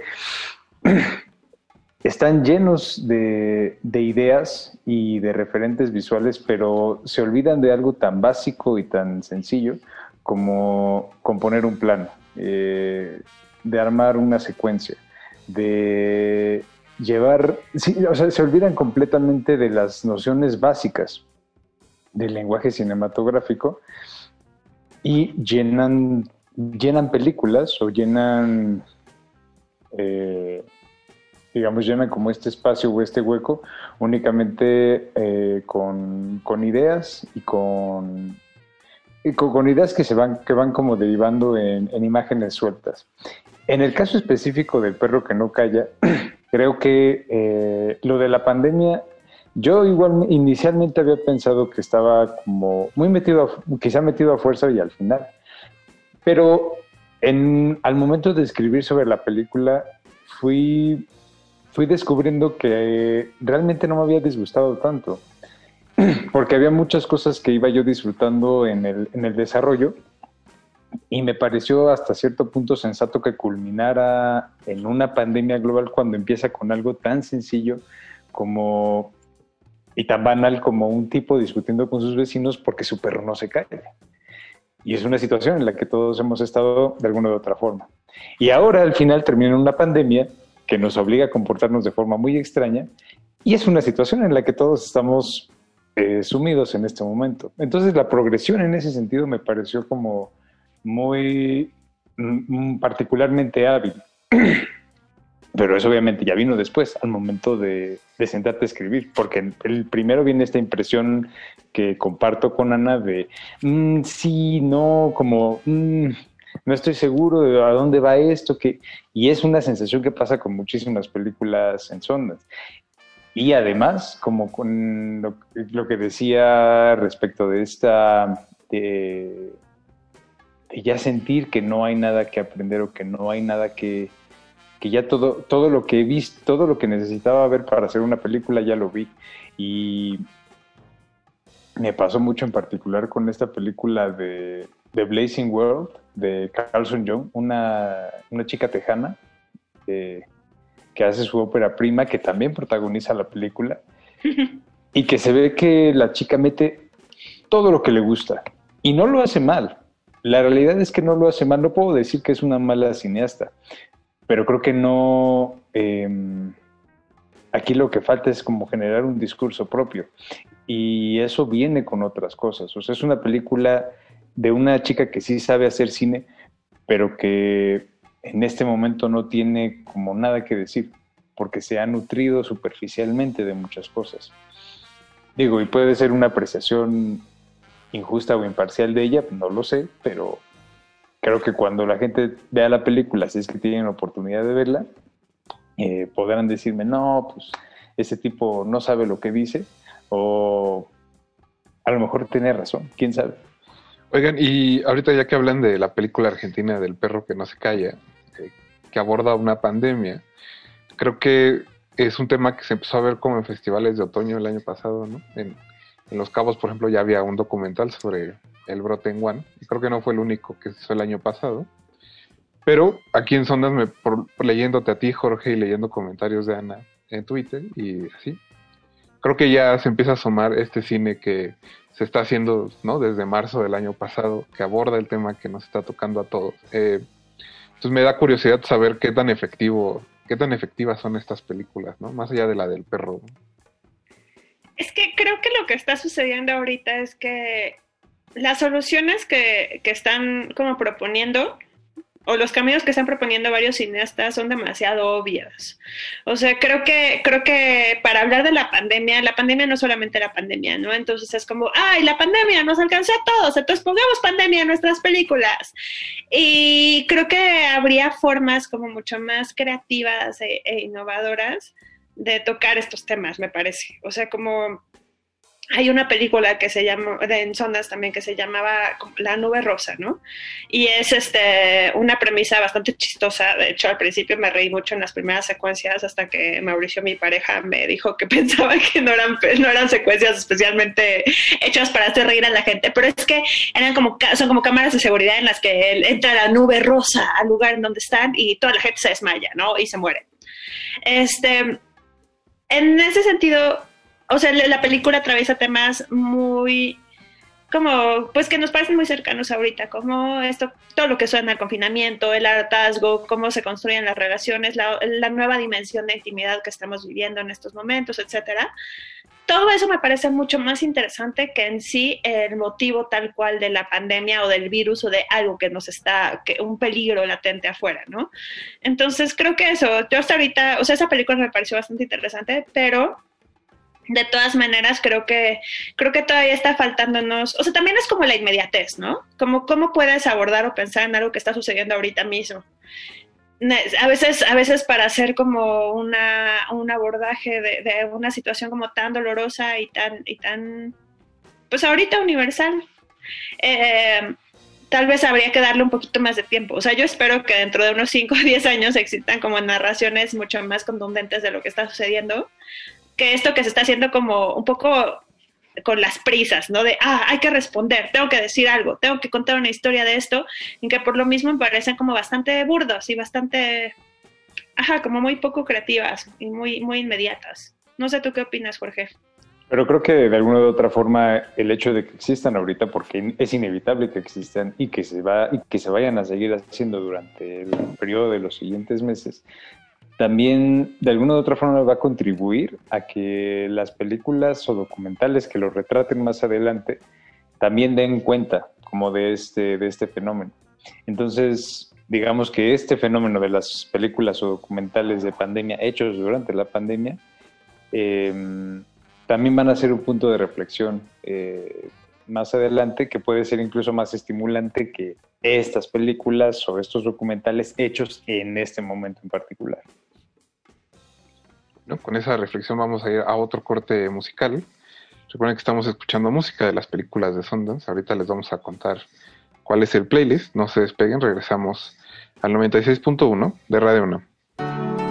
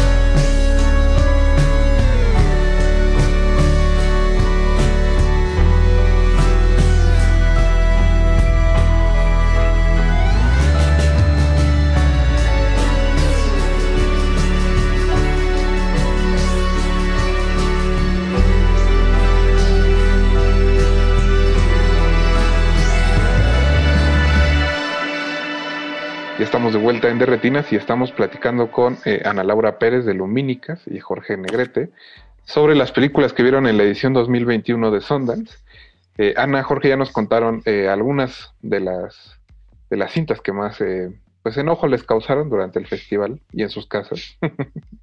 Así que quizás es momento de, de que nos cuenten qué les gustó, qué con qué se van a quedar de esta edición de Sundance. Ana. Uf, pues empecé en el bloque anterior recordando lo horribles que habían sido algunos de los cortos del programa de cortos, pero también dentro de ese mismo programa estuvo uno de los momentos como que más disfruté dentro de todo el festival. Es un corto maravilloso, precioso, súper sencillo, que se llama, bueno, en inglés se llama The Girl from My Class, y es este, me parece que es, que es inglés el corto, es una realizadora inglesa, y es una historia preciosa de una niña chiquita que está en una clase de teatro y que solamente está mirando a otra niña que le causa como una fascinación. No sabemos si le gusta, no sabemos si quiere ser su amiga, no sabemos qué, pero es como lo que sucede a partir de eso, ¿no? Y, y creo que fue una, una, pues sí, una manifestación muy bonita de la mirada, como esta fascinación que te causan ciertas personas o ciertas cosas cuando eres pequeño. Y me pareció, o sea, me dejó sonriendo todo el día, me pareció una cosa bellísima. Y dentro de los largometrajes, definitivamente lo que más me sacudió y lo que más... Sí, o sea, creo que por, ese, por esa película valió la pena todo. los malos ratos, eh, los problemas con el internet, etcétera, que me la recomiendo también mi querido Jorge Negrete, así que un poco ya lo perdoné por haberme hecho ver la película del perro que no se cañaba, que se llama Más, que es una película maravillosa que también seguramente va a estar sonando mucho este año, seguramente. Es acerca de dos parejas de adultos grandes, o sea, pues sí, no sé cuántos años tengan, pero son dos parejas de adultos que se juntan, no sabemos bien por qué, y después nos enteramos que están como enfrentándose, o sea, están teniendo una conversación unos años después de que uno de los hijos, del el hijo de una de las parejas, mató al hijo de la otra de las parejas en un tiroteo en una escuela. Entonces, es una película que sucede enteramente en ese espacio, bueno, casi enteramente en ese espacio, en una habitación, que bien podría ser una gran obra de teatro, pero que de todas maneras logra, como no sucede con otras películas como basadas en obras de teatro, no estoy diciendo que esto lo sea, pero como un poco haciendo este símil del mismo espacio y de como una película que está llevada completamente por la conversación, creo que aquí eh, la puesta en cámara ayuda mucho a, que, entendamos como estas frustraciones y como este, este camino emocional por el que están atravesando los personajes. Grandes actuaciones, grandísimo guion. Fue una película, o sea, verdaderamente maravillosa, inquietante como pocas, con un final un tanto moralino que no me hizo muy feliz. O sea, yo lo hubiera cortado unos 10 minutos antes de que terminara. Pero gracias. Te, te, agradezco este momento, Jorge Negrete, para... te agradezco públicamente y te perdono por haberme hecho ver la película del perro que no se callaba. Pero sí, esos son como dos de mis grandes highlights de este año. Muy bien, creo que pintan bien. Jorge, ¿cuáles fueron los tuyos? Pues eh, el perro que no calla, por supuesto. no, eh, obviamente fue de las, fue de las que, digamos, no, no me desagradó, pero vaya, tampoco está hasta arriba. Eh, digo, creo que eh, es raro porque la película que, que, más me gustó y que no, no suele ser el caso, vaya, no, no suelo tener una como una afición particular por el género, pero fue un documental eh, The Most Beautiful Boy in the World, que es eh, básicamente como un, más que un recuento de la vida de Bjorn Andersen, que es eh, este actor sueco que fue, que interpretó a Tazio en la película Muerte en Venecia de, de Visconti. Digo, más allá como de un recuento de lo que pasó y de cómo lidió con la fama, etcétera, etcétera, creo que hay planteamientos como que el género documental rara vez se llega a permitir y que tienen un aire mucho más ensayístico que biográfico o anecdótico, aunque el documental sí tiene como esas partes también. Eh, sin embargo, las, las cuestiones que plantea, sobre todo como alrededor de esta noción de un director eh, que está buscando un, un niño, básicamente, que cumpla con unas condiciones y unos estándares de belleza muy, muy particulares y que lo encuentra, eh, se adueña entonces de algo de ese, de ese niño. Y es impresionante porque hay, hay escenas de un, de un documental que muestra cómo Visconti estaba buscando a este niño y la primera vez que aparece este muchacho cuadro, eh, creo que lo que más le dolió a Visconti fue no haberlo filmado en ese momento, no haberlo filmado él. Y saber que, esa, que ese momento no lo iba a poder recuperar y que es muy, muy evidente en la película. Y, y esta necesidad del cineasta de adueñarse del rostro, y literalmente, o sea, de, de- tener un contrato por tres años de tu rostro me pertenece, no, no puedes aparecer en otro lado. Entonces, eh, y eso se va conectando como con, con, otras temáticas, con, con películas que ha, que ha filmado el mismo Visconti en otro momento, con la práctica del cineasta, con eh, la concepción de la, de la belleza, y de ahí van surgiendo como muchas otras cosas, ¿no? Como eh, cómo se construye y cómo se consume la, la celebridad, qué tanto daño se le hace a una persona a través de esta, de esta veneración, ¿no? Eh, y cómo esa veneración no vemos las repercusiones que llega a tener. Y todo eso se va llevando eh, en el documental, eh, que también va cubriendo, digamos, como este redescubrimiento de la, de la figura del actor que tuvo un cameo en, en Midsommar. eh, y que creo que a partir de ahí dijeron, ah, eh, claro, sigue vivo, vamos a hacer un documental de él. Pero creo que en lugar de irse, diga- digamos, por, por las salidas más fáciles o por los, por los recursos más, eh, más sencillos, el documental plantea, plantea muchas cosas que, como decía, rara vez, rara vez se permiten en, en el género. Entonces, por eso creo que en muchos sentidos, a pesar de que no es, no es perfecto, fue eh, de las películas que más, que más disfruté, junto con eh, Más, junto con otra comedia romántica que se llama Together Together, y eh, Passing de Rebecca Hall, su, su ópera prima. Muy bonito, Jorge. Oye, este, creo que este, este documental sobre el protagonista de Muerte en Venecia le gustó a todo el mundo, ¿no? Todo el mundo estaba hablando de él. Creo que fue de las películas que más se comentaron en redes y en el film Twitter, pero eh, no fue la única que se presentó. Eh, quería preguntarle si habían tenido oportunidad de ver algo más de los mexicanos que anduvieron por allá virtualmente.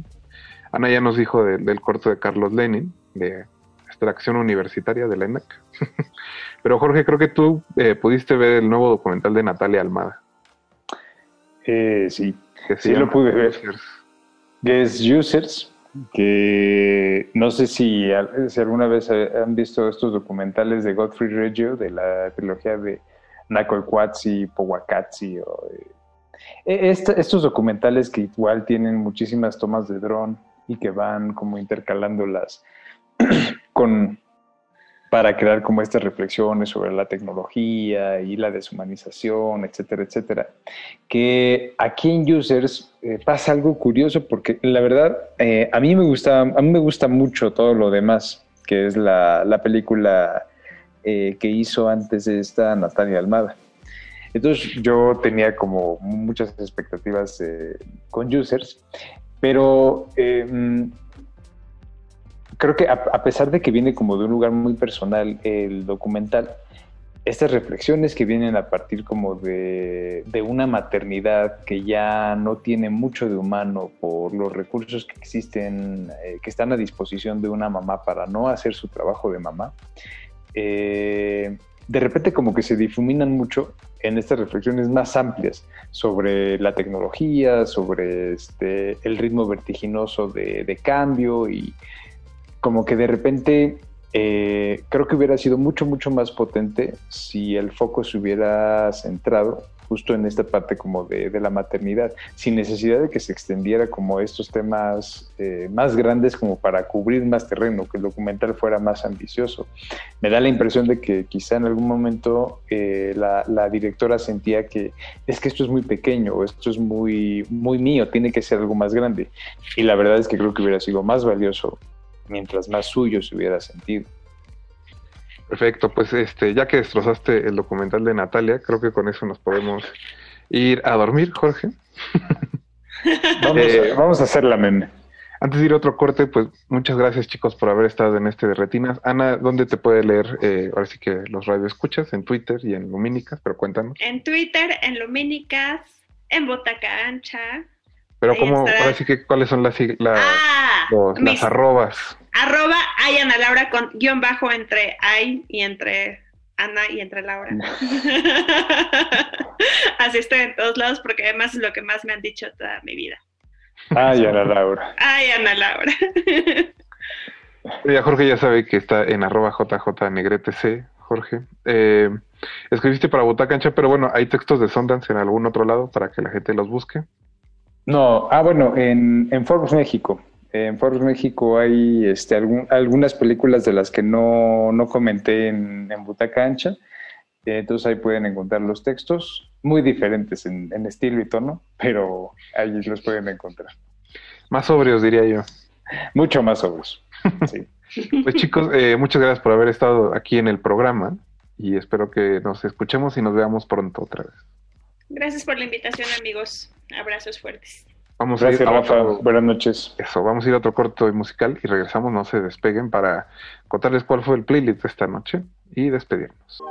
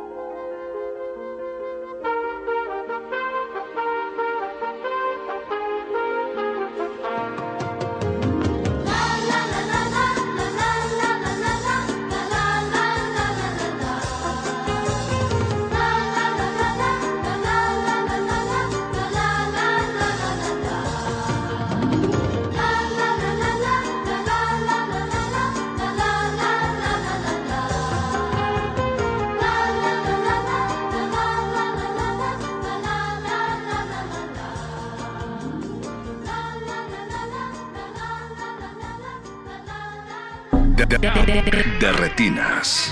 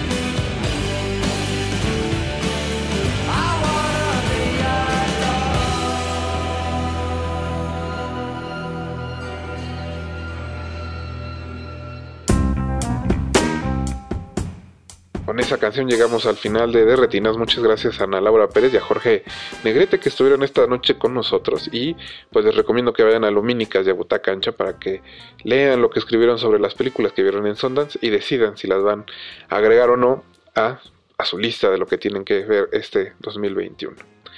Hoy escuchamos Caravan de John Wasson, que aparece en la película On the Road. Luego Spring de Angel Olsen, que aparece en una comedia romántica titulada Together Together. Luego Sing a Song de los Carpenters, en, del documental String Gang Sesame Street. I Wanna Be Adored de los Stone Roses, de la película The Blazing World. Como les decía, todas estas canciones estuvieron en películas programadas en Sundance, así que pues búsquenlas. También eh, en redes sociales estará listo el playlist por si alguien tiene duda de qué escuchamos esta noche. Recuerden que está en Twitter en arroba Rmodulada. Muchas gracias a Mauricio Orduña por la producción y los vamos a dejar en compañía de la selección musical de Ultramarinos en el playlist de Resistencia Modulada. Mi nombre es Rafael Paz y los espero el próximo martes a las 9 de la noche para hablar de cine en Derretinas. Hasta luego.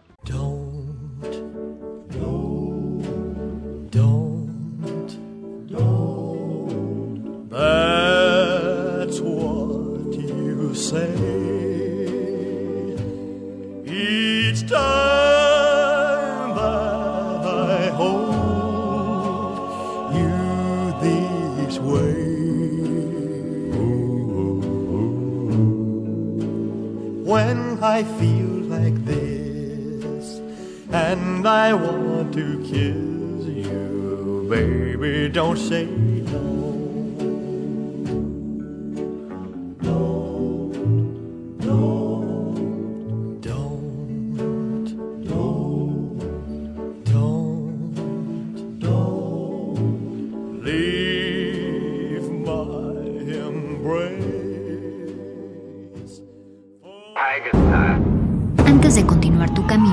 recuerda, no hay películas sin defectos. Si los buscas, te convertirás en crítico de cine. De retinas.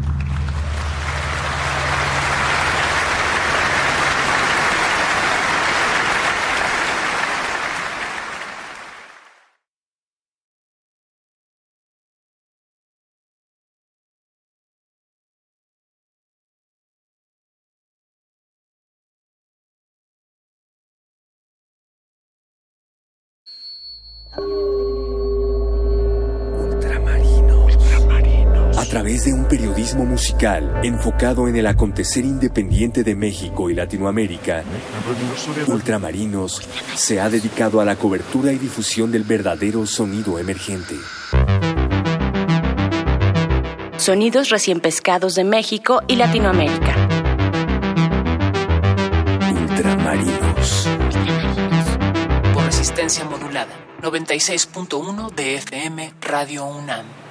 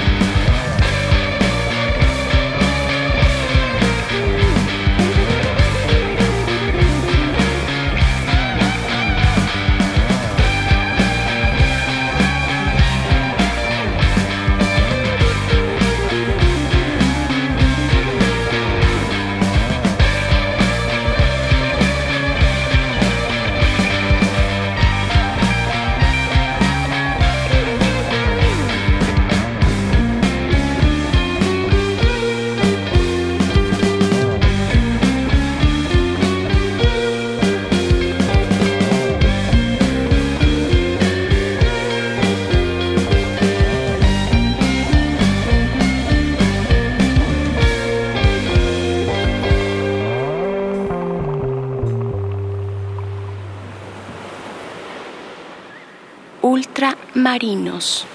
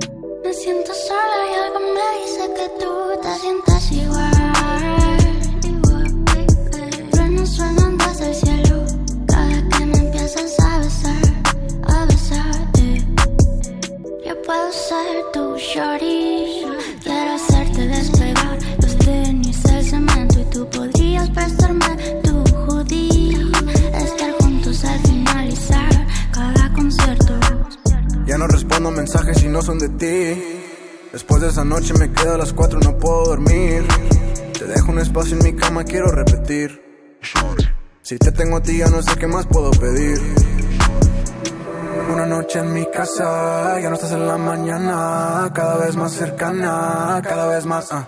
Te siento en cada hombro como un ángel y un demonio a la vez. Tu cuerpo es puro oro, yo colgado de tus manos quiero ver. Me siento sola y algo me dice que tú te sientas igual.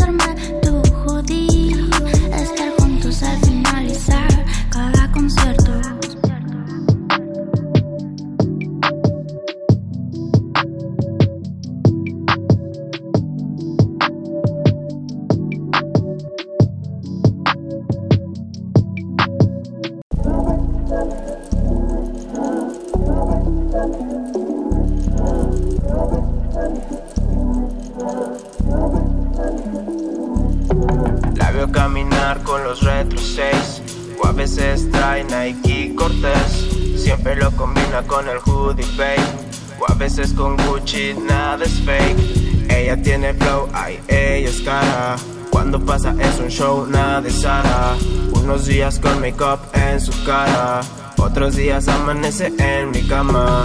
Ella tiene lo que otros les asusta. Ella fuma mota y le gusta. Me besa la boca, sus ojos ni se notan. Por eso usa gafas con medusa.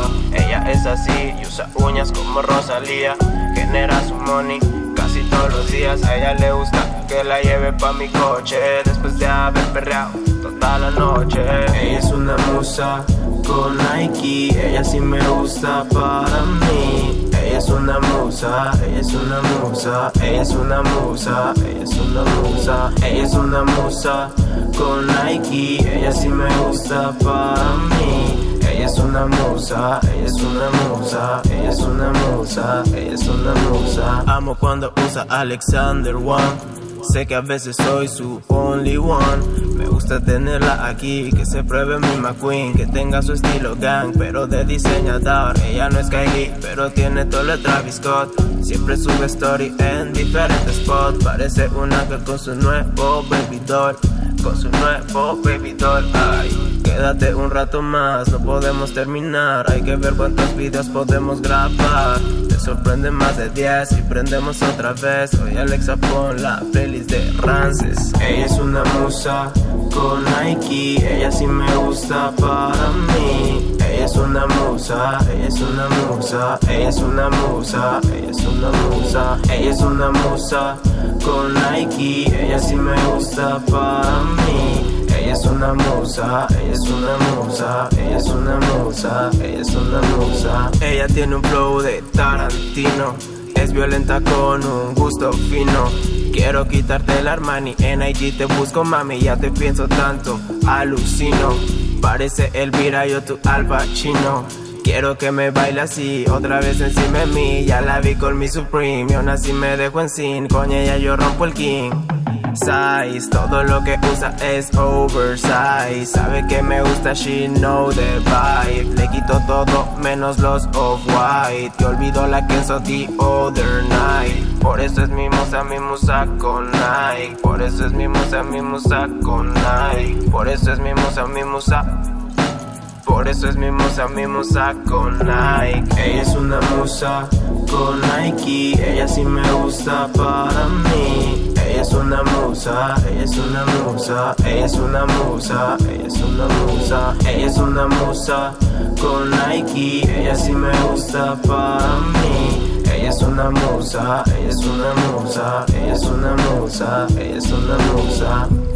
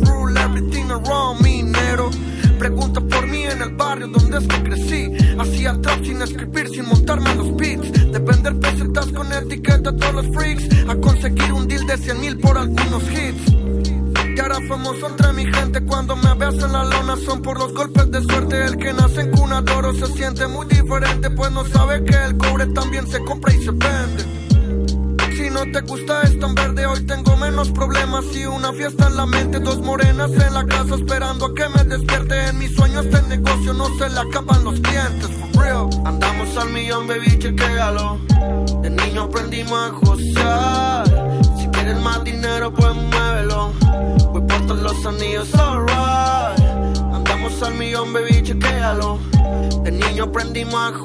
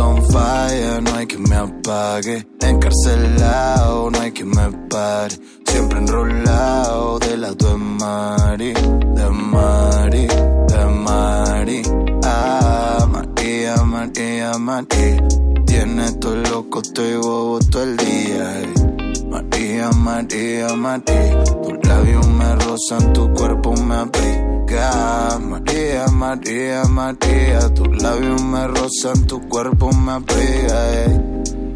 Tu cuerpo me abriga. eh. Eh. Disculpe María, quizá no me conoce, yo sé mucho de usted. Con fuego se vuelve loca, afuera todos provoquen, no le importa lo que diga la ley. Ella se prende y pasa sin preguntarle a nadie. Es una dama en caso nadie habla cuando sale. La cuadra está caliente, la nena tiene clave. Tranquila con la verde piloteando sin llave. Estamos on fire, no hay que me apague. Encarcelado, no hay que me pare. Siempre enrolado de lado de Mari, de Mari, de Mari. Ah, María, María, María. Me tiene todo loco, estoy bobo todo el día. eh. María, María, María. Tus labios me rozan, tu cuerpo me abriga. María, María, María. Tus labios me rozan, tu cuerpo me abriga. eh. Tu cuerpo me abriga. eh. Eh, Tranquilo con Sativa, año 2017. Volando con la gira de papeles pa' los check. Fumando en la piscina y follando en los hoteles. Tu canción favorita es la que me pide tu nena. Uno, dos, tres, cuatro gramos de abejares. Tú las abejas de culiche la mejor flor de tu México. Uno, dos, tres, cuatro gramos de abejares. Estoy fumándome la vida cuando voy. Así calado con droga de más, con rubia de copiloto y plata para gastar. I'ma get this money, still don't get it. Down el dinero lo gasté por firmar. Estamos on fire, no hay que me apague. Encarcelado, no hay que me pare. Siempre enrolado de lado de Mari, de Mari, de Mari. Ah, María, María, María. Tiene todo loco, estoy bobo todo el día. eh. María, María, María. Tus labios me rozan, tu cuerpo me abriga. María, María, María. Tus labios me rozan, tu cuerpo me abriga. eh. Tu cuerpo me abriga. Eh. Cuando